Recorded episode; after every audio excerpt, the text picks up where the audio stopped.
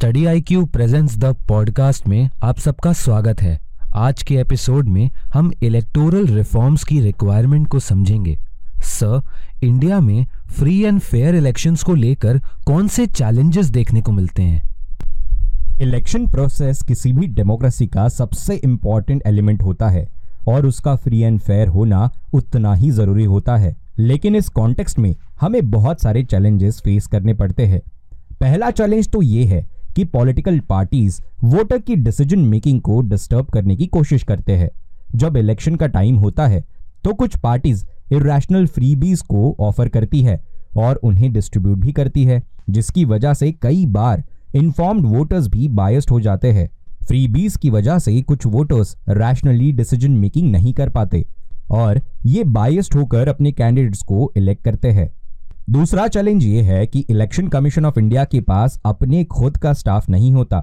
Election commission of India elections को conduct करने के लिए सेंट्रल गवर्नमेंट्स और स्टेट गवर्नमेंट्स के एम्प्लॉयज़ पर डिपेंड होती है।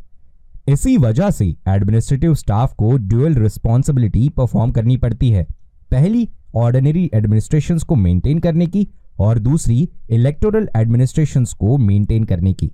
And because of this election commission पर काफ़ी लोड होता है। और वो बहुत बार निगेटिव इफेक्ट्स में कन्वर्ट भी हो सकता है। तीसरा चैलेंज ये है कि मॉडल कोड ऑफ़ कंडक्ट को इन्फोर्स करने के लिए इलेक्शन कमीशन ऑफ़ इंडिया के पास किसी भी तरह की स्टैट्यूटरी बैकिंग नहीं है। इलेक्शन कमीशन ऑफ़ इंडिया के पास नेक्स्ट चैलेंज ये है कि बूथ कैप्चरिंग को कैसे कंट्रोल किया जा सके। इन रीसेंट एग्जांपल्स जो कि वेस्ट बंगाल में हमें देखने को मिले थे जहाँ पर पॉलिटिकल पार्टीज़ अपने लॉयल इंडिविजुअल्स को या फिर हायर इंडिविजुअल्स को बूथ पर भेज देते हैं, जो फोर्सफुली बूथ को कैप्चर कर लेते हैं और फिर ये इंडिविजुअल्स इन अप्रोप्रिएट मैनर में वोटिंग कंडक्ट कराते हैं। देखा जाए तो पोलिंग बूथ वोटर्स के लिए एक डेजिग्नेटेड लोकेशन है, जहाँ पर वोटर्स अपने राइट टू वोट को एक्सरसाइज करते हैं और किसी भी इलेक्शन प्रोसेस में पोलिंग बूथ बहुत ही इंपॉर्टेंट माना जाता है। इलेक्शन के प्रोसेस में अगला चैलेंज है कि पॉलिटिसाइजेशन ऑफ़ सोशल मीडिया हम सबको पता है कि सोशल मीडिया पब्लिक ओपिनियन को कितना ज़्यादा रिफ्लेक्ट करता है और सोशल मीडिया एक बहुत पावरफुल मीडियम भी है और किसी भी डेमोक्रेसी के लिए पब्लिक ओपिनियन बहुत इंपॉर्टेंट माना जाता है। लेकिन सोशल मीडिया का सबसे बड़ा क्रिटिसिज्म यह है कि उसे रेगुलेट करना बहुत ही मुश्किल होता है।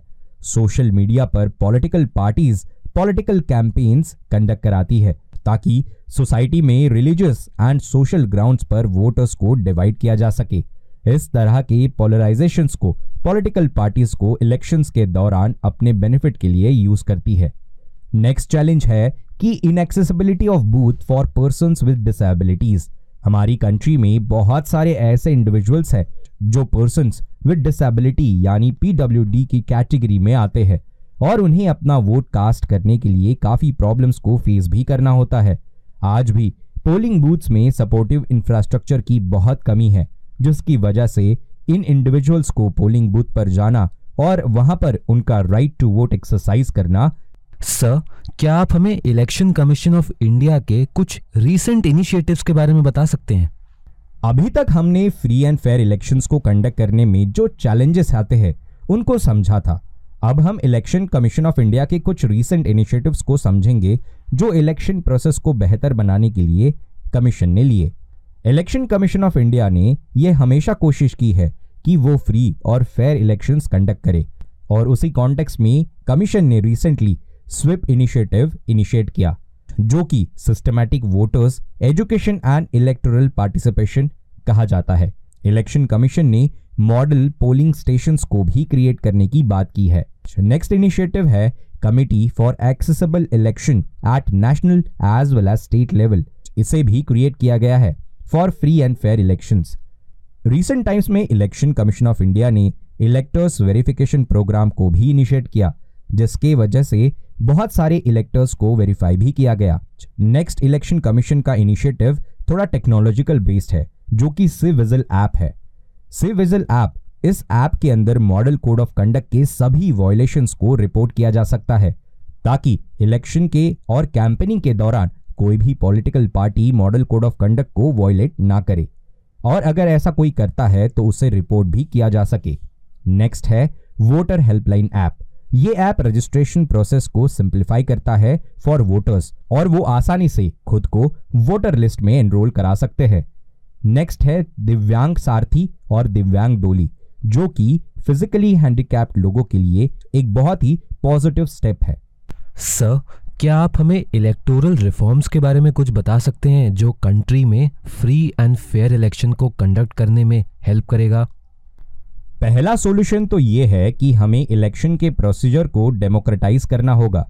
किसी भी डेमोक्रेसी में सभी पॉलिटिकल पार्टीज़ के लिए इक्वल रिप्रेजेंटेशन मैंडेटरी होता है, ताकि वोटर्स के पास सभी ऑप्शंस अवेलेबल हो, सभी पॉलिटिकल पार्टीज़ के लिए और उनके इक्वल अकाउंटेबिलिटी को एंश्योर करने के लिए इलेक्शन कमीशन ऑफ़ इंडिया को कुछ स्ट्रिक्ट नॉर्म्स को अपनाना होगा, ताकि छोटी पॉलिटिकल पार्टीज़ को भी अटेंशन मिल सके और सोशल मीडिया को पॉलिटिकल पर्पजेस के लिए हेल्दी वे में ही यूज़ किया जा सके। इलेक्शन कमीशन ऑफ़ इंडिया को यह भी इंश्योर करना है कि जो पॉलिटिकल पार्टी पावर में है, वो इलेक्शन के दौरान पावर का मिसयूज ना कर पाए। इलेक्शन कमीशन ऑफ़ इंडिया को पर्सनल डेटा के कॉन्टेक्स्ट में भी कुछ रेगुलेशंस लाने चाहिए, ताकि इलेक्टोरल कैंपेन के अंदर जितना भी डेटा स्टोर किया जाता है, वो सब नेशनल लॉज के अकॉर्डिंग होता है।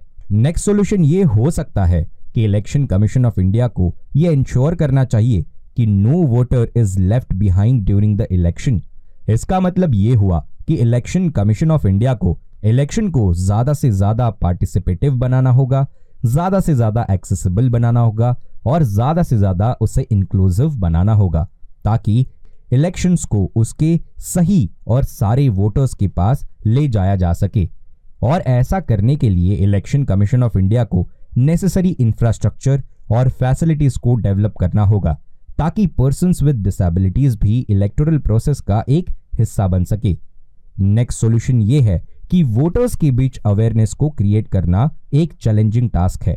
इलेक्शन कमीशन ऑफ़ इंडिया को इरेशनल फ्रीबीज के रिस्पेक्ट में भी कुछ रेगुलेशंस को इम्प्लीमेंट करना होगा, ताकि वोटर्स को अनफेयर प्रैक्टिसेस से दूर रखा जाए और फ्री एंड फेयर इलेक्शन को इंश्योर किया जा सके। एंड इस सब के लिए स्ट्रिक्ट विजिलेंस की भी ज़रूरत होगी, जिसके लिए मॉडल कोड ऑफ़ कंडक्ट को स्ट्रिक्टली एनफोर्स करना बहुत ज़रूरी है और ऐसा भी रिकमेंड किया गया है कि इलेक्टोरल प्रोसेस में मॉडल कोड ऑफ़ कंडक्ट को एक स्टैट्यूटरी बैकिंग मिलनी चाहिए, ताकि election commission of India effectively electoral process को रेगुलेट कर सके। नेक्स्ट सॉल्यूशन ये भी है कि लॉ कमीशन ने अपनी 255 रिपोर्ट में ये बताया है कि इलेक्शन कमीशन ऑफ़ इंडिया के लिए एक परमानेंट एंड इंडिपेंडेंट सेक्रेटरीट को एस्टैब्लिश करना चाहिए। Moreover state election commission के अंदर भी इस तरह का इंडिपेंडेंट सेक्रेटरीट होना चाहिए। इन सारे रिफॉर्म्स के अलावा भी हमें यह समझना चाहिए कि there is a nexus between criminals and politics और इसे ही हम क्रिमिनलाइजेशन ऑफ़ पॉलिटिक्स कहते हैं, जहाँ पर क्रिमिनल्स की संख्या बहुत ज़्यादा बढ़ रही है, जहाँ पर इलेक्टेड मेंबर्स भी क्रिमिनल रिकॉर्ड्स के साथ होते हैं। उनकी संख्या भी फ्यूचर में कम होनी चाहिए। ये सारी एफर्ट्स जनरल पब्लिक की माइंडसेट को भी अफेक्ट करना चाहिए और इनकी माइंडसेट के रिफॉर्म्स के साथ साथ इलेक्शन कमीशन ऑफ़ इंडिया और अलग स्टैट्यूटरी बैकिंग्स के साथ इलेक्टोरल प्रोसेस को और ज़्यादा से ज़्यादा हेल्दी फ्री एंड फेयर बनाना ज़रूरी है। Sir thank you for giving us the information dear listeners आज के एपिसोड में बस इतना ही। नेक्स्ट एपिसोड में एक नए टॉपिक के साथ हम फिर से आपसे कनेक्ट करेंगे।